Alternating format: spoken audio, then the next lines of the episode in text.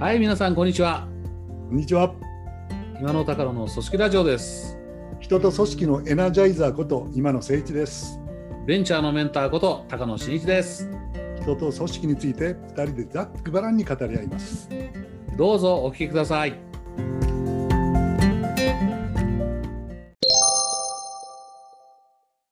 はい、こんにちは。こんにちは。今の高野です。今野高野です。組織ラジオでございます。この頃ちょっと苦痛な組織ラジオでございます。そう、これね、今野さんにね、負担かけてるからね。頼むよ。学習する組織学習したくないって感じなんだよね。だって今野さんが北見に移ってからこれを読み直したんだよねっていう話題から始まった言い出しっぺですそれは何？自業自得って言ってるの？高野さんね、これはね、名著だよ、これ。うん、確かあの批判もあるのは分かってるんだけどね、なんか、ううん、なんか論理的でないとかね、に。うんうん、なんか批判があるらしいね。確かにだからこうこれの最初の時も言ったけど昔読んだのは間違いないんだけど理解しきれてないままここまで来てたから今回この振り返りは僕にとってはすごくいいですよ。いいね、いいね、いいね。いや、なかなか前回面白かったです。それが面白かった。で第一のディスプリンが自己マスタリーでしたね。え、何何？自己満足？違う違う違う違う。なんだっけ？自己マスタリーだっけ？言葉は。いやいや、ちょっとね、ボケてみたんですけどね。そう、自己マスタリー。で2番目がメンタルモデル。メンタルモデル。そう、思い込みとかね、前提とか。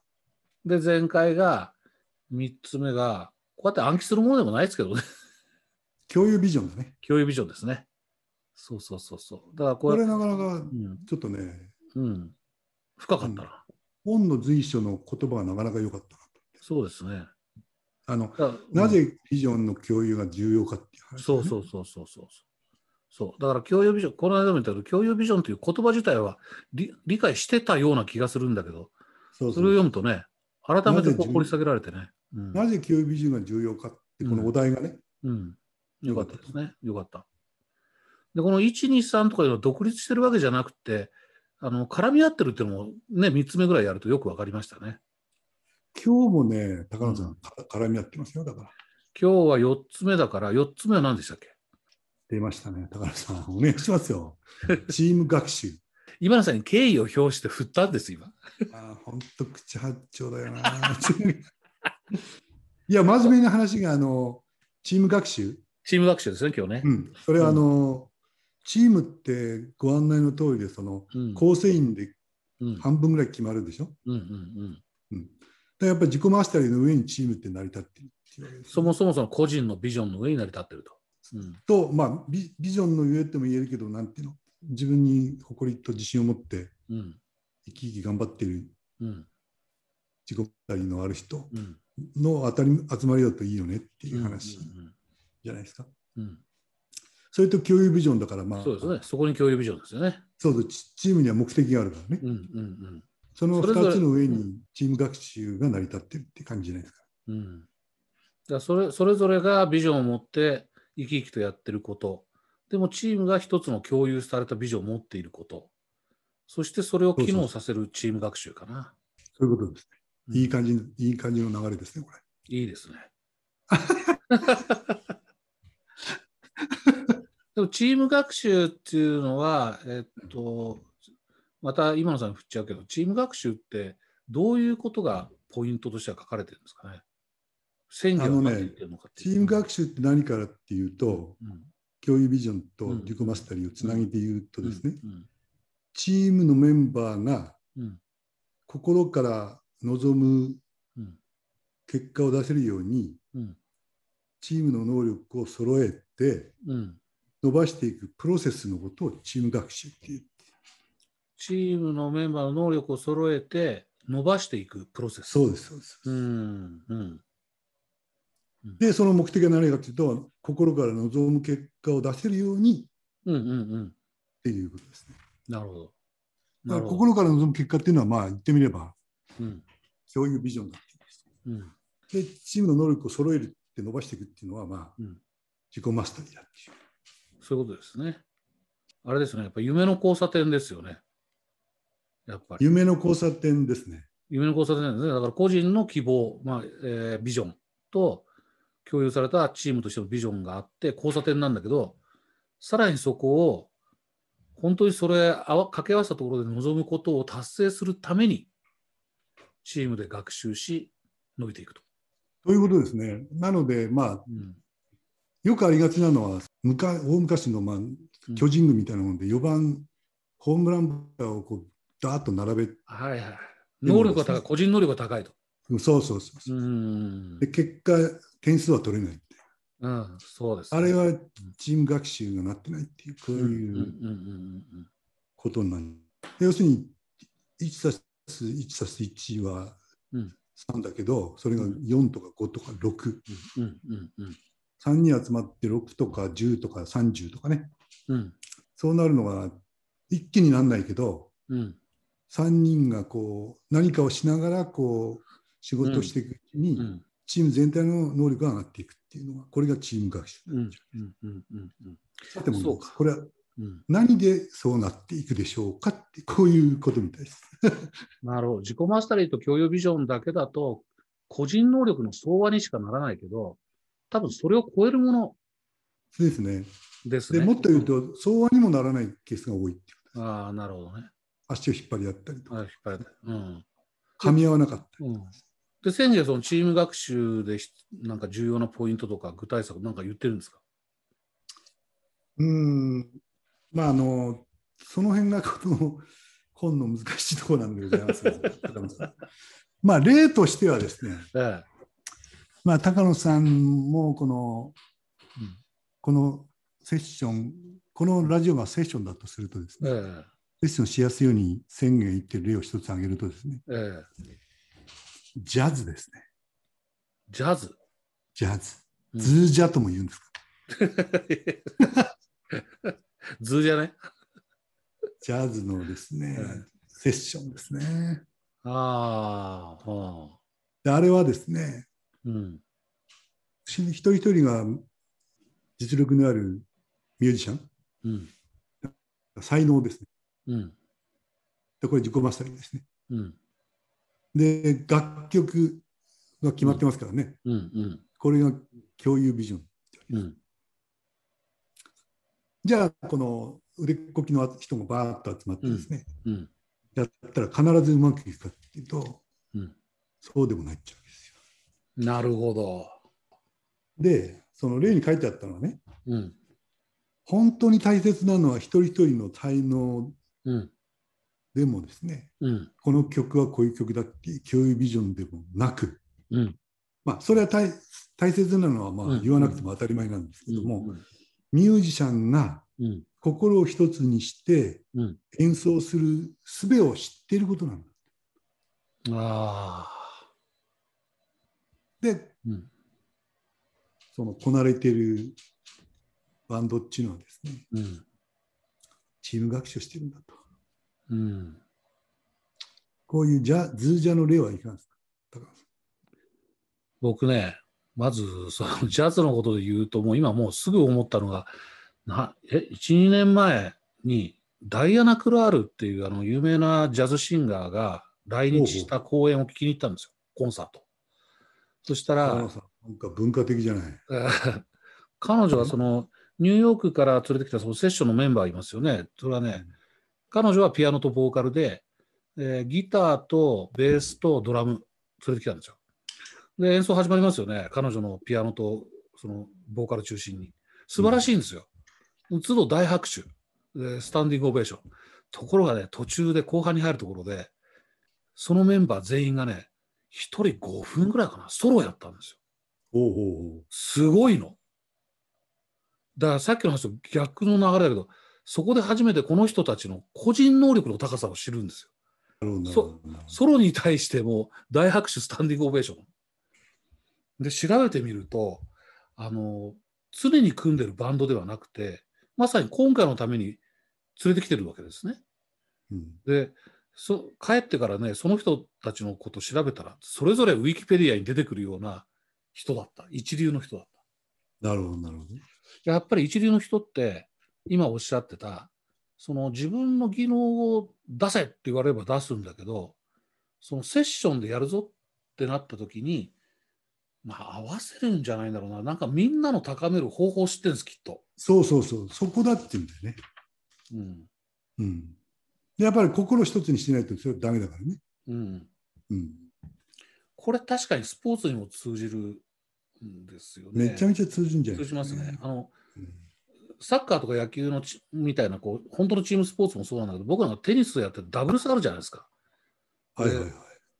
あの、僕、軟式だとこうダブルスって大体固定されてるんですよ。組んでる相手はね。うんうんところがね、一流選手はね、パッとその場で組ませてもね、お互いのいいところをね、引っ張り出すんですよ。そうだよね。そう。そうそうそう。あれはすごいと思った。うん。それに通じますね、きっとね。なるほど、なるほど。会社組織もそうだと。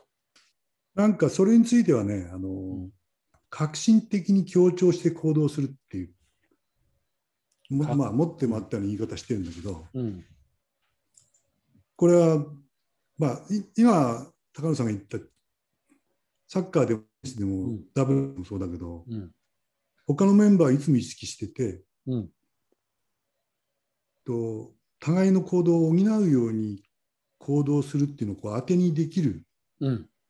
うん。うん。うんっていうこの信頼感だってねうん。すごいわかる。共感する。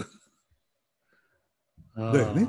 そうですね。こいつならこういうことを取ってくれるだろうっていううん。そういう関係がないとやっぱうん実践でそういう動きにならないんですよね。あ、これはもうジャズやスポーツだけじゃなくて、本当に企業組織でもそうですね。そうそうそう。これまで振り返っていいチームだったなと思うチームって大概それですよね。そうですね。あうんの呼吸というか、アイコンタクトというか、そうそうそうそうそう。うん、か自分が突っ走っても補ってくれるだろうとか、あいつ今こうやってるの、こうやったらたもっとプラスアルファできるんじゃないかとかってこう、思える時のチームは強いですよね。強いないいチーム、いチームだったなって、うん、いいチームだったなって振り返って思うのは、そういうチームですよね。ね、うん。互いの行動を補うようにうん。行動すると当てにできるっていうこと、あそう当てにできるっていいじゃないですか。なんかね。うん。これ分かりやすいな。これをうん。なんかね、実践上の信頼っていうんだって。実践上の信頼。実践上の信頼っていう言葉を使ってました。うん、僕はあのほらこう僕はベンチャーを、まあ、うん育育てるって言ったらおこがましいけどが育っていく過程でよく言う相互理解と相互信頼が大事だって言って、まあ、それに対していろんな手を打つんですけどなんかそれにも通じるし当てにできるっていうのはもうすごい分かりやすいな。そういうことですね。ええなかなかいいと思うな。相互信頼ってそうなんですよ。お互いに当てにできる。確かに。でその前提になるのが相互理解だと思う。うん。ただ、あの、あれなんだよね、こう、スポーツのチームなんかだったらば勝つっていう目的がはっきりしててはいはい、それははっきりしてる。ね、あの、うん。うん。で、練習も散々してるわけなので、うん。うん。そこでこう、だんだん体が覚えていったりね、うん。あいつはああいう癖があるとか、うん。うん。お互いをこう知り合ううん。ことになるわけでして、うん。だからこうやりやすいといえばやりやすいんだけど、やっぱりビジネスの組織の場合には、そんなに単純にいかないから、うん。で、その、この学習する組織のうん。チーム学習うんに。必要なのは何かって言ったら、そのダイアログだっちゃうわけですダイアログだと。よ。うん対話。うん。うん。これが非常に重要だと。うん。チーム学習の一番の基本はダイアログであると。こういううん。結論めいて書いてありましたね。なんか、うん、僕は腹に落ちる。あの、僕が言ってる相相互信頼、相互理解で、相互理解っていうのが多分、宣言の言葉使うと、自己マスタリーを知り合うことなんですよね。うん、そうかもしれないね。うん、でで、スポーツに例えていつもそのベンチャーの子たちに言うのは、よくベンチャーの子たちは合宿ってやるんですけど、合宿って何のためにやるかって相互理解のためにやるんだと。そのブラジルやアルゼンチンみたいな個人技も世界一みたいな人たちが集まったチームでも合宿やるじゃないですか。あれやっぱり相互理解のためですよね。それってなんかサッカーやってるだけじゃ伝わらない生き方だったり価値観だったりっていうのを一緒に生活する中から知るんですよ。だからきっとそれがね自己マスタリーなんだなって今思った。で結局そう合宿で何をやらせてるのかって言ったら対話をさせてるんですよあれ。ダイアログをさせてる。その対話っていうのもレベルがあるっていうわけなんだよね。ほう。うんうんうまくいって対話したらうまくいくかっていうとうんうん。へ下手こいてる対話もあるっていうわけです。なるほど。こううんかえってあ関係が悪化したりとかね、あの知る度合いがあんまりおそうでもなかったみたいな、ちょっとすれ違ってましたみたいな。うんうんうん。でその天元はこの本の中ではそのダイアログの3つの条件っていうのが書いてて、うんうん。それもね非常に参考になったね。うん。あのちなみに言うと1個目がですね、うん。高野さん、うん。全参加者がうん自分の前提を一旦保留して、前提を保留して、うん、吊り下げなければならないって書いてあったんです吊り下げる。よ。これ面白いなと思ったんですね。うんうん。前提っていうのは自分の考え方の何かベースになっていることうんとか、うんうんうん。一番主張したいことみたいな、うんうんうん。うん。これを保留。うん。だからあの言うのを我慢するっていう意味じゃないんですよ。うん吊り下げなければならないっていうことなので、参加メンバーの目の前にこう吊り下げてですね、うん批判を浴びたり意見をうんもらったりね、いううふうんにしなければならないっていうか書いてある。自分の考えが絶対正しいとかっていうことは保留して、正しいかどうかは保留して、テーブルの上に出すっていうか、みんなの前にぶら下げて、みんながこういうことを自分もこう聞くっていうか、傾聴するっていうか、素晴らしいね、高野さん、その解説。その通りなんですよ。そういうことですね。そう、俺が俺がそれをじ持論をわーっと押し通してね、で、あの会議がめちゃめちゃになるってよくあるじゃないですか。うんうんうんうんそれじゃダメだって言ってるんですね。うん。なるほど。その保留して吊り下げるって言葉がね、すっごい面白かったです。あ言うのを我慢すれってもんじゃない、吊り下げなきゃいけない。あ、うん。言わないんじゃないんだね。ああそうそうそう。うん二つ目がね、高野さんね、うん全参全参加者がうん互いを仲間と考えなければならない。全参加者が互いを仲間だと考えなければならない。そう敵と思ってはいけないと。ああ。敵だと思ってると、吊り下げられたものに対して、むやみに攻撃しますからね。攻撃するわけ。意味なく攻撃する。で、なんか論破しようとかさ、そうそうそうそ俺の方が上だ下とか下だとかさ。で、これもね、まあ、平易で当たり前の言葉だけど、仲間と考えなければなうん。らない。そうだよな。そうですね。うんなるほどと思いますうね。んうんうんで3つ目がね、うんこれもなるほどなんですよ。うんだからこれ、ダイアログのうん文脈を持っているうんファシリテーターがいなければならない。ファシリテーターがいなければならない。まあ、進行役ですね。進行役だったり、ちょちょっとこう、ちょっと外からこう見てるようなそうそうそうそうの人っていうか。流れうん流れが複雑になったら紐解いたり。うん、全体の対話を見ている人みたいな人ですね。そうそうそう。なんなら1個目のその保留して吊り下げてない人ちょっと、ちょっと待ちなさいみたいな、うん いう。あなたはどうですか？と。うんそうそう。うんだからその対話の文脈を保持してるってことなんで、うんうんうん高野さんのおっしゃる通りで、対話の方向性をこう見てるんでしょうね。うんああだこれ絶対的に必要だってうんうん彼は書いてるわけです。うんうんいや、そうだと思うな。本当これ、一人が黙っててずっとファシリテートやるやってる必要はないと思うんですけうんうんども、参加者兼ファシリテート役っていうのはやっぱりいてね。うんうんうんでしかも彼は専門的な教育を受けたファシリテーターうん。が望ましいって書いてあった。ほそれぐらい重要だと。なので、これな何を言いたかというと、単なるダイアログじゃダメで、ーうん。うん。うん。その、うん。保留し、吊り下げるってことと、ん。お互いを仲間だと思って、うん。で、あの本当にきちんとしたうん。進行のできる進行役がいて、うん。うんただの対話じゃなくて、スーパー対話っていうんですかね。うん。それぐらい重要だって、うん。そういうことです。なんかあれですね、今、こう連想すると、その、か、かで何かのミーティング、何かをこう、生み出そうとか解決しようというミーティングやるときに、うんその課長が、そのみんなのことを仲間だと思わず、自分が言うことは正しくて決めに行くっていうのは、きっと戦略から見たらダメですね。うん 課長も自分の考えを保留し、誰も吊り下げて、そうそうそうそう。ね、そうでしょ、きっとう。んで、みんなのことを仲間だと思い、自分が上でみんなが下っていうよりは、そのダイアログの時は仲間だと思い、でも、全体ファシリテーションできるような課長だといいですね。おっしゃる通りですね。うんすると全然その、課会、課のミーティングの中身が変わりますね、きっと。変わりますね。この今言った2つだったら。だあの、まあ、うん。学習する組織ってこう、うん大なんていうか大冗談構えなくても。こういうところをこう取り入れてやっていったらいいと思うんですよね。具体的にね。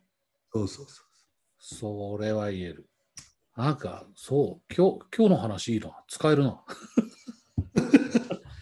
う。いや、なんかいろいろ今思いついてんだけど、ちょっと時間だろうな、きっとな、体内時計的にはな。これやめとくかちょっとね、いや、これ深いですね。深いから、こっから、今、これからエンジンかかる感じじゃないじじ次回はじゃあパート、これのパート2やりますか？いや、ちょっとそれやめませんか。っていうのは、このディシプリンシリーズを早く終えたいんですよ。ね。皆さんにこうきっかけを与えられれば、リスナーの皆さんにきっかけを与えられればね。だって次回のテーマ何だと思いますか？システム思考。システム思考ですよ、高野さん。